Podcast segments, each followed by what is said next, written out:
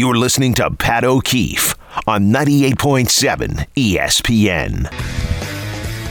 Another hour to go together. Larry Hardesty warming up in the bullpen. He comes your way at noon. 1 800 919 3776. Hope everyone is in the midst of a wonderful Labor Day week and a lot to look forward to as we return to quote unquote normalcy starting on Tuesday, an NFL game week, the stretch run for the Major League Baseball season, which compared to 72 hours ago for both the Yankees and the Mets has a little bit more juice with the emergence of some of the youngsters who have come up. ESPN New York is celebrating the return of Jets football with Michael Kay Show live from the lounge at Meadowlands Racetrack on Monday, September 11th before the Jets kick off their season against the Bills on Monday Night Football. Start your tailgate early with the Kay Show and the FanDuel Sportsbook at the Meadowlands Racetrack, America's number one sports book. All right, a couple of things. So Team USA lost that game 110 to 104 to Lithuania. It was their first international loss since they fell to France in the 2020 Olympics, which was actually played in 2021. US, of course, went on to win the gold medal then. A terrific shooting display by Lithuania. They were 14 for 25 on three pointers. Jonas Valanciunas had 12 points and seven rebounds. The former Knick, Mindaugas Kuzminskas, had 14 points, and Anthony Edwards led Team USA with 35. It doesn't damage the U.S.'s chances to win the World Cup. They are still in the quarterfinals.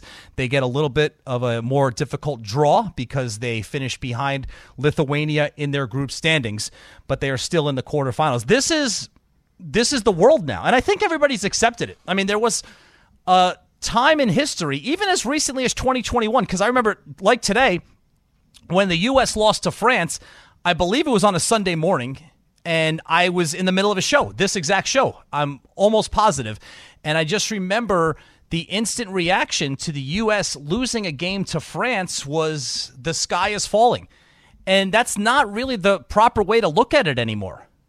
As has been discussed and discussed and discussed, the rest of the world has significantly closed the gap on the United States, and it's been happening for 30 years.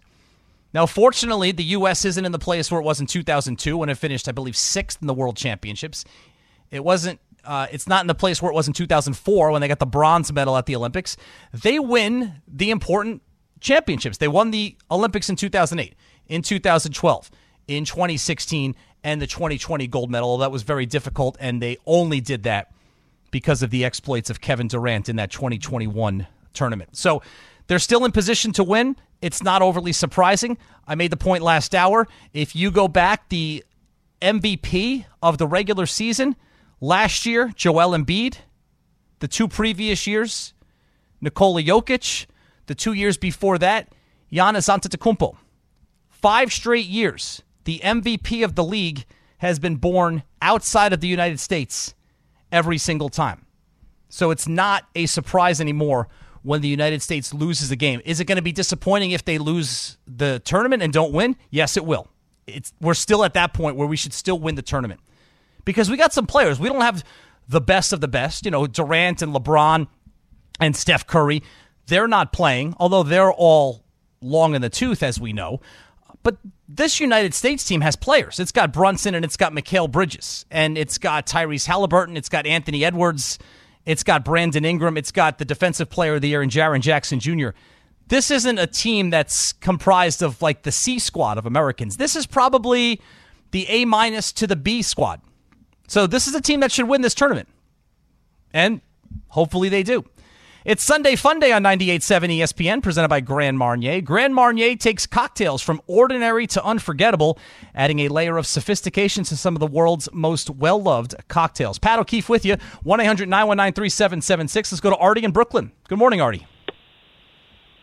Good morning, my man Pat. What's going on? How you doing, buddy? So, all right. So I, I heard you, and I think the, the Jet fans are getting to you that say the easy on on the Super Bowl or bust I think what, what happens is like just from all that negativity, obviously with the Jets.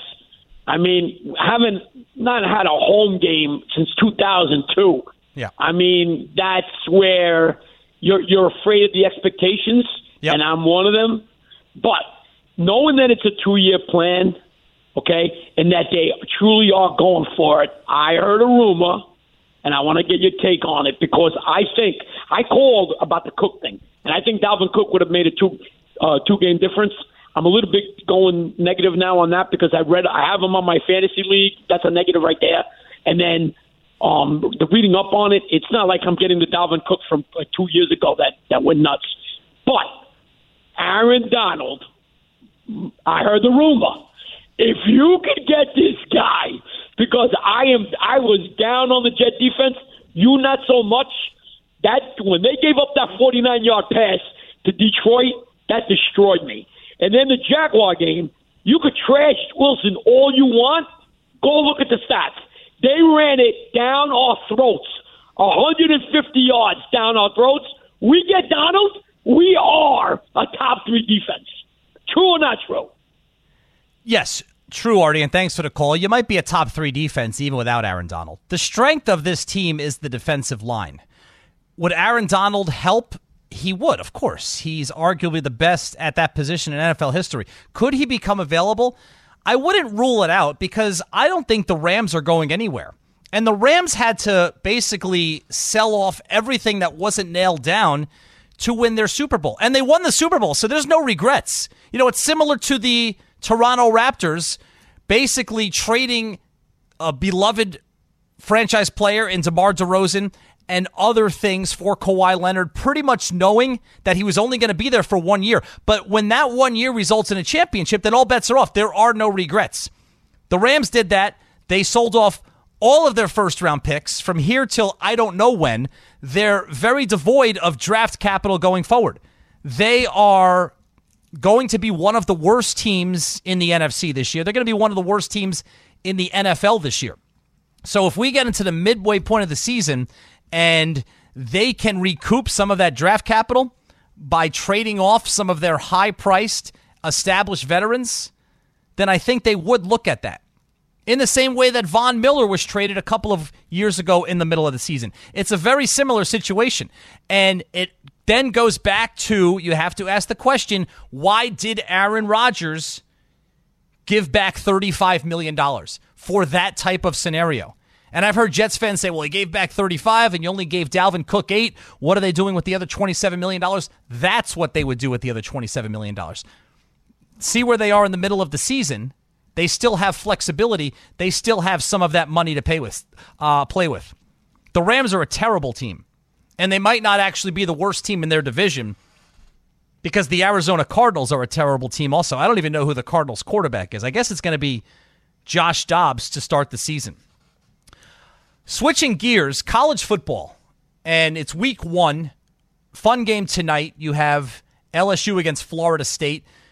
Florida State thinks that this is the year that they're going to be back. They had a good year last year. They won a wild game in this exact same spot last year over LSU to open the season, Labor Day weekend.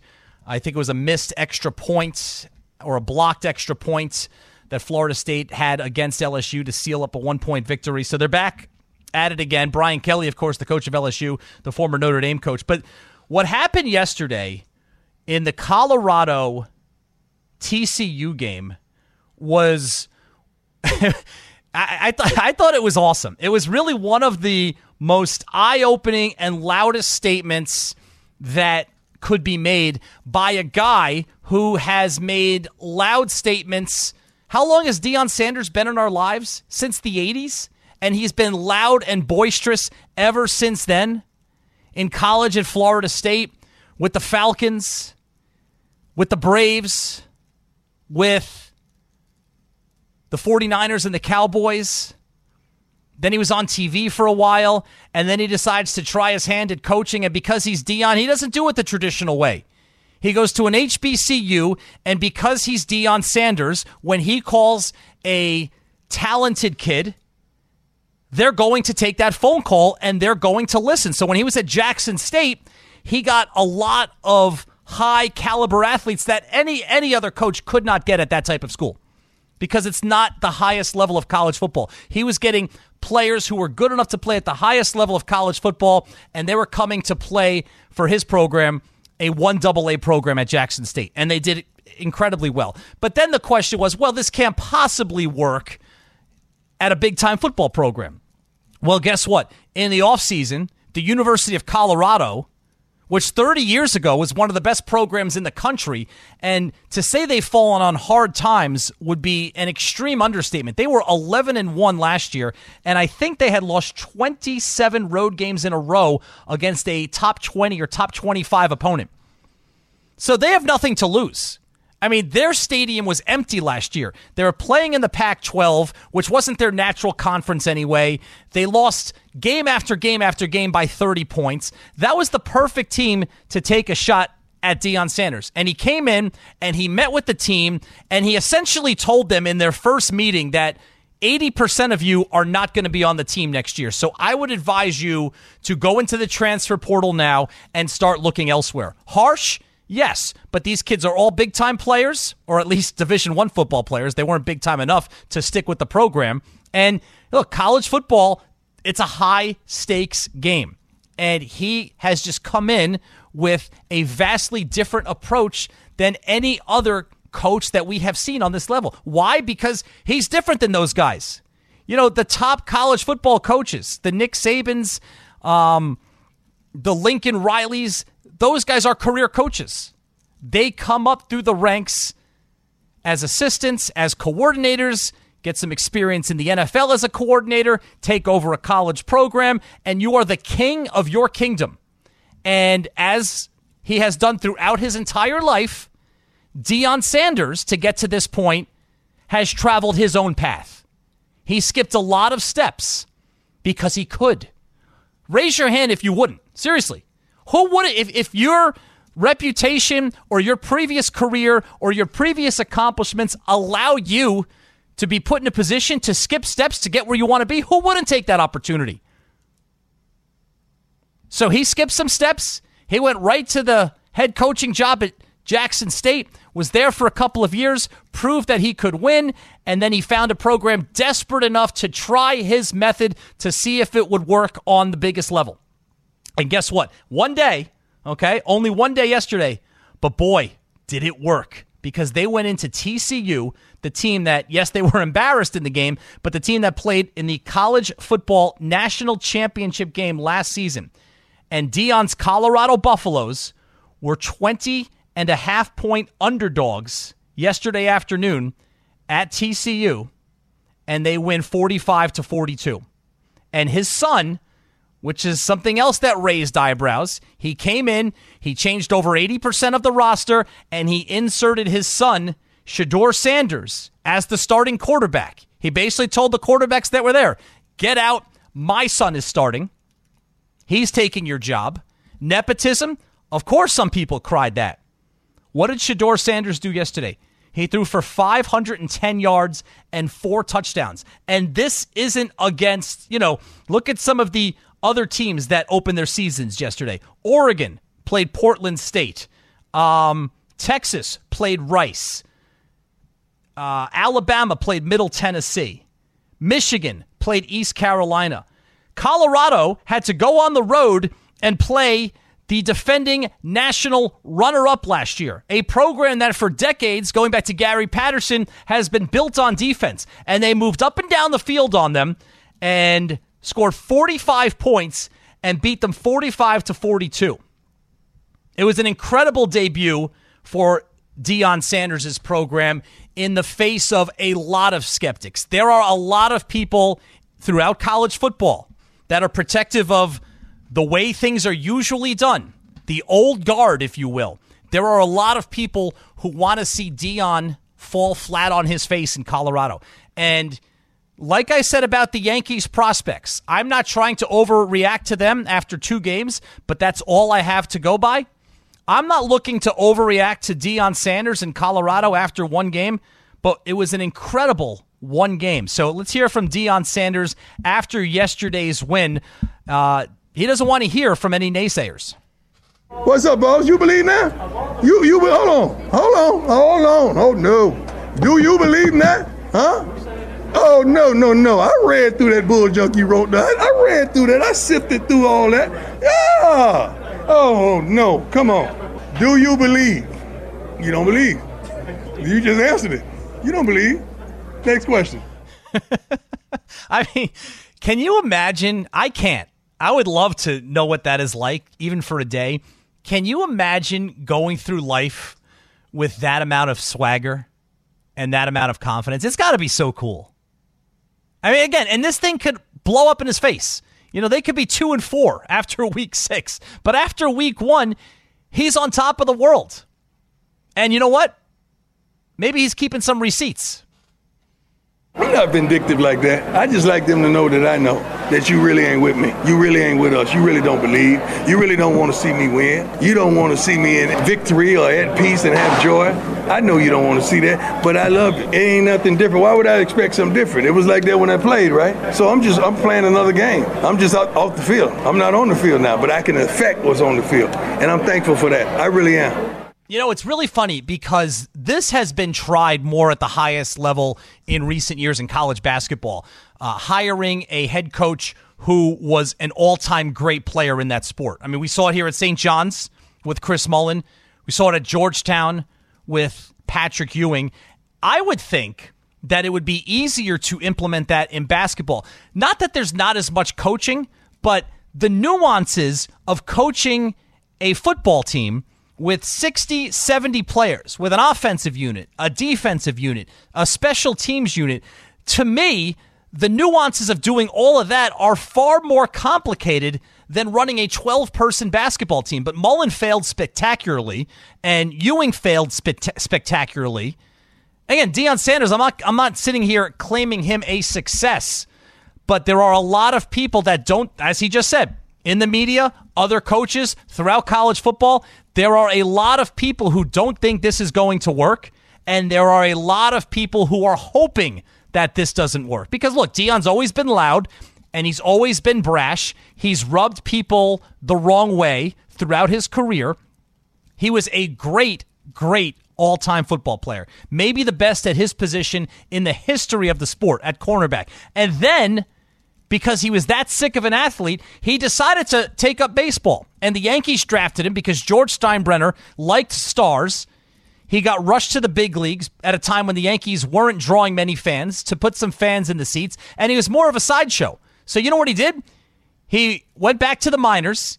The Yankees got rid of him. He resurfaced with the Atlanta Braves, and he turned out to be a serviceable and eventually borderline all star Major League Baseball player. It's a guy who no matter what he has done throughout his career, most things he has done, he has been successful at. And after he's successful at it, you know what he's going to do? He's going to be the first one to tell you. And that is something that rubs people the wrong way. And that is a reason why a lot of people are rooting against him.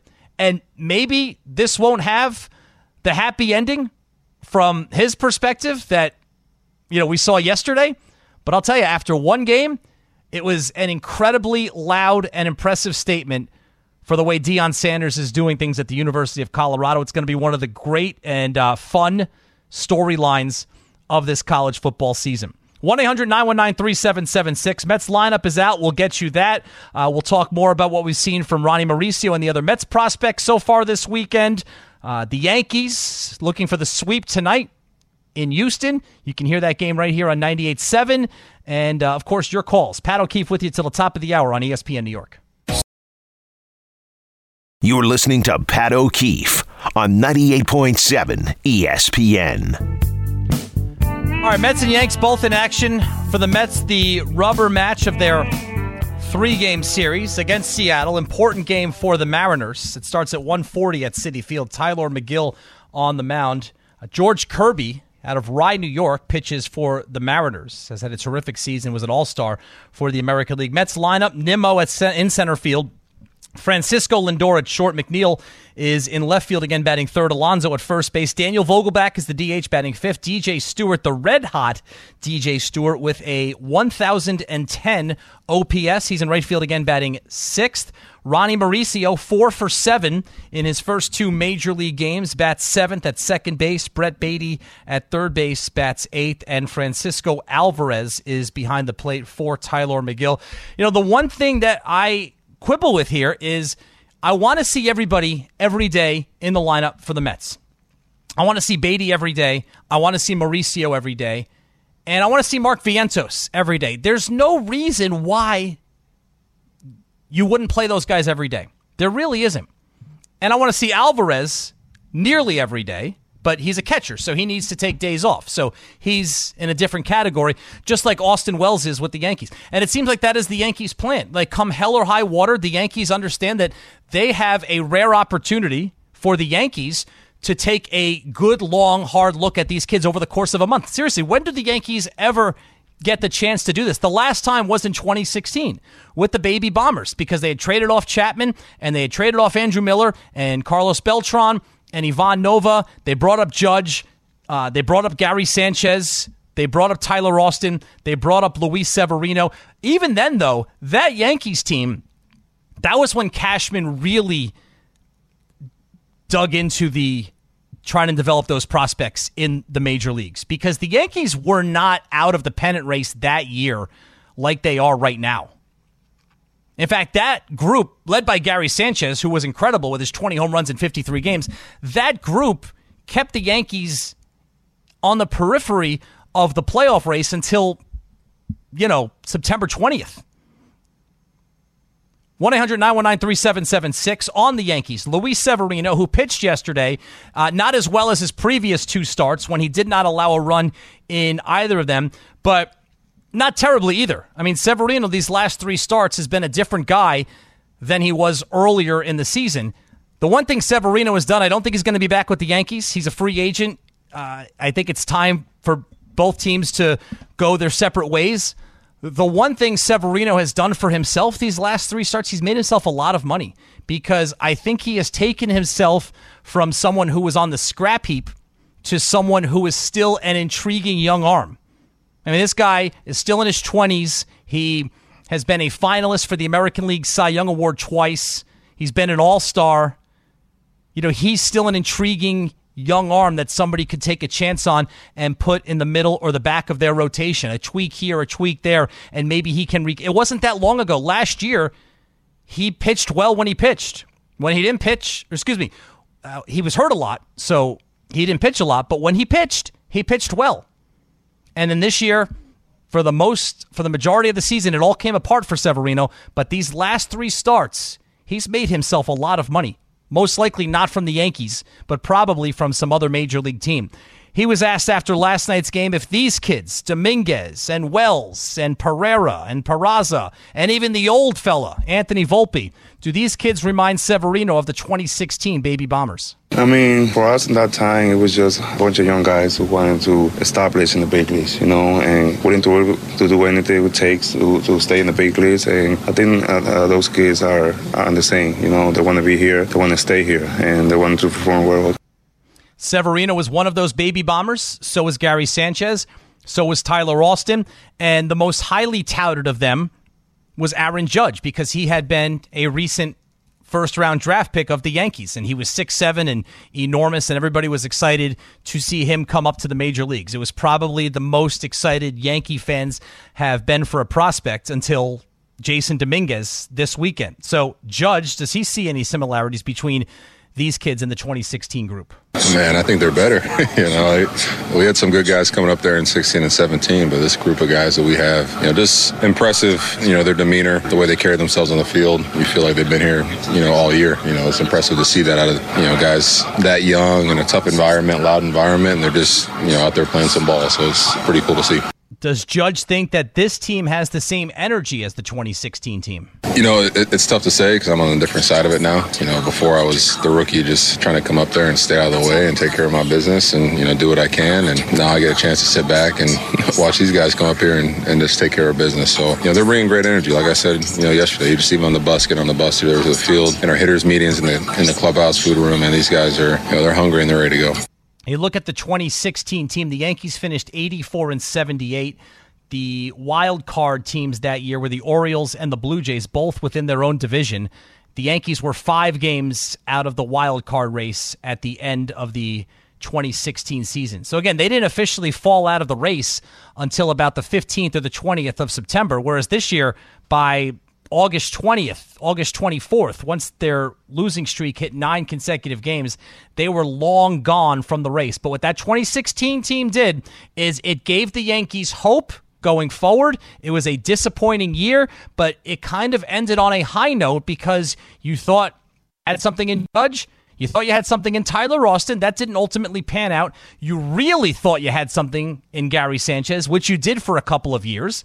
And you thought you had something with Luis Severino, which you did for five or six years. Unfortunately, he was injured during much of that. Here's Aaron Boone after yesterday's game, a second straight win for his Yankees against the Astros. Yeah, really good. I mean, that the one inning, obviously, you know, we couldn't hit that back-breaking blow tonight, but we a lot of really, really competitive at bats. You know, at the bottom of the order there, working some tough at bats against Brown to you know walk in a run, and obviously judge you with the big swing. But just you know, those are the kind of at bats we want. We want to make it hard on them. You know, on every given night when we can. Again, whether you score a bunch or whether you struggle on a night, make it tough on them. And, and I thought the the amount of competitive at bats tonight from guys was really good.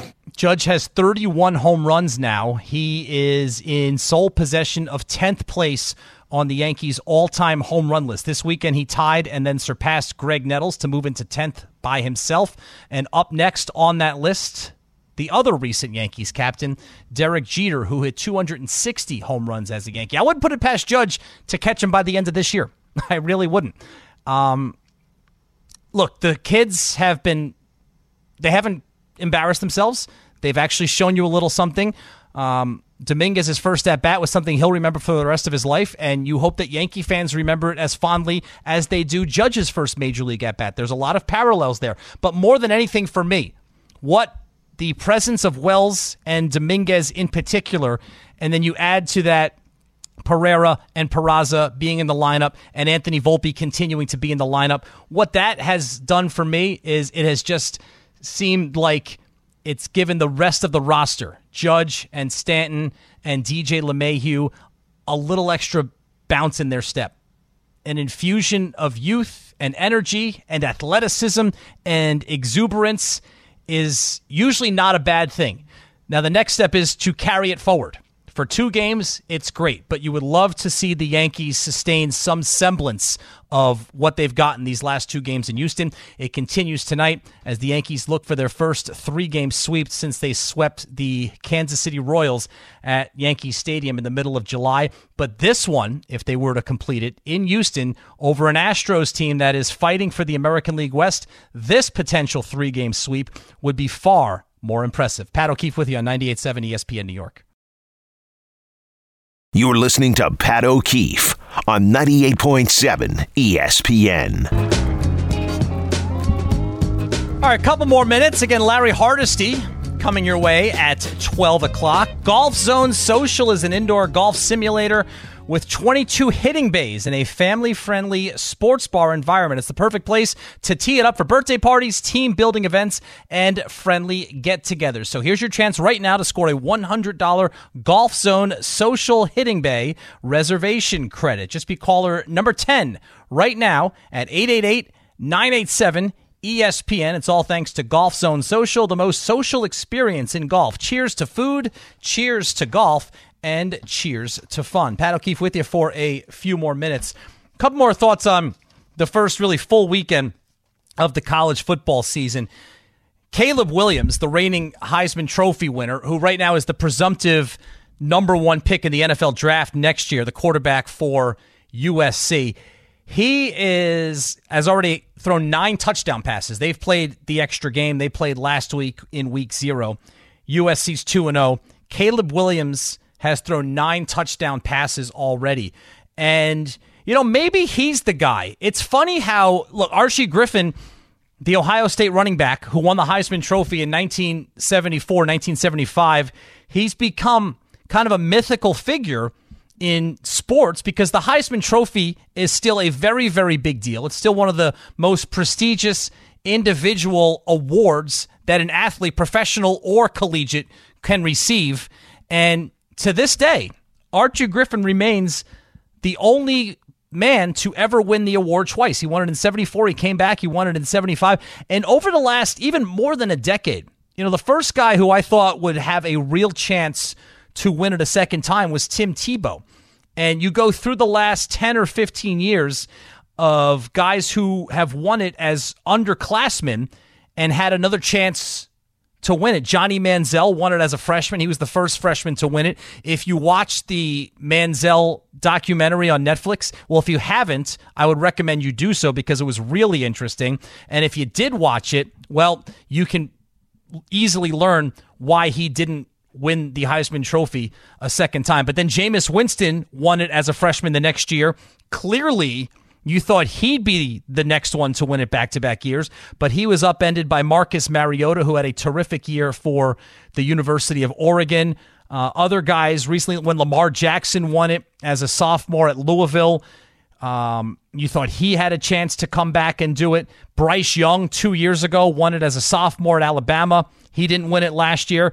I think Caleb Williams, and look, has a long way to go.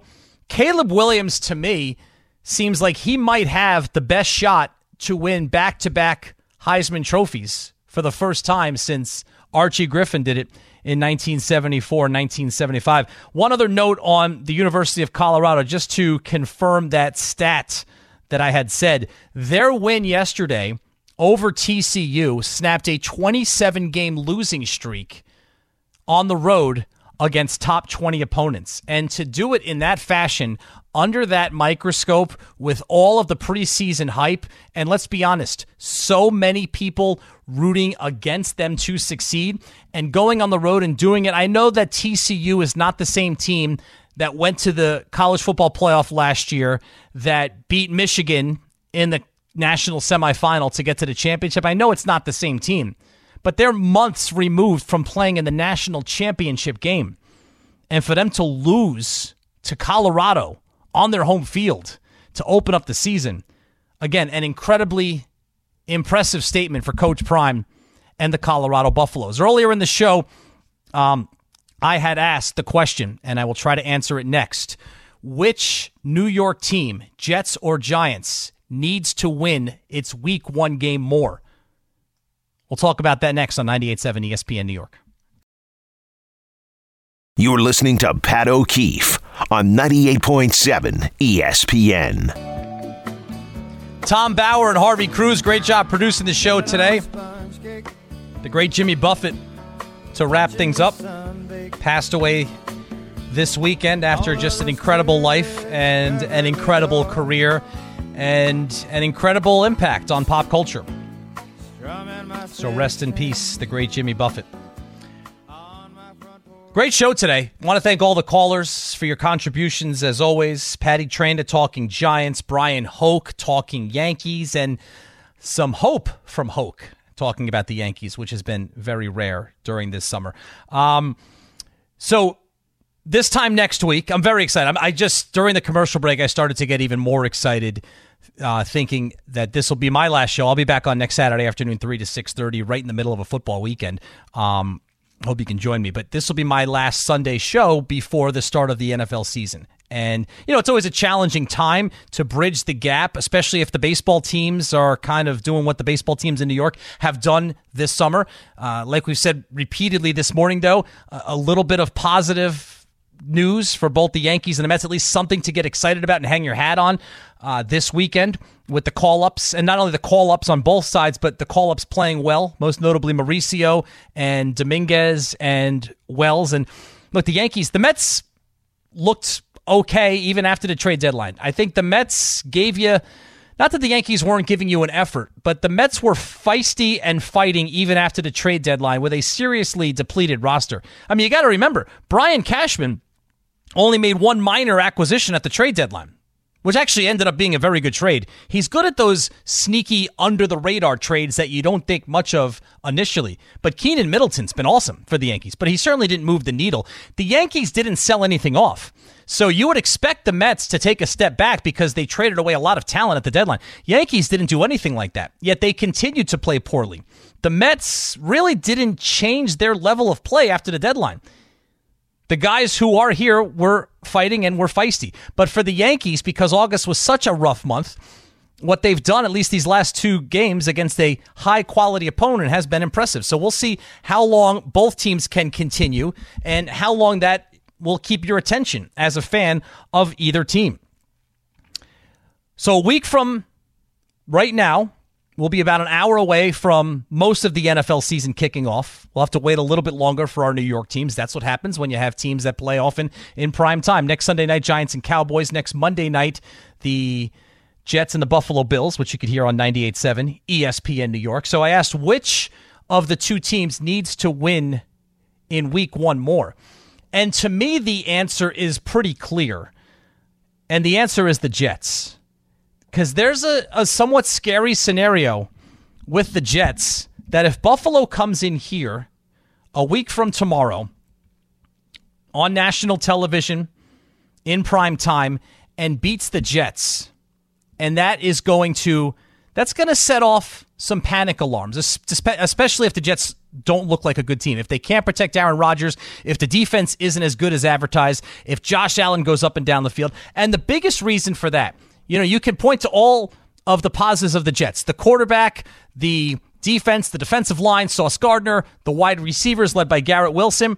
But the biggest question mark I think that either team has outside of offensive line play, and there's question marks there for both teams, outside of offensive line play, the biggest question mark I think that exists for either of the two New York football teams is the head coach of the New York Jets.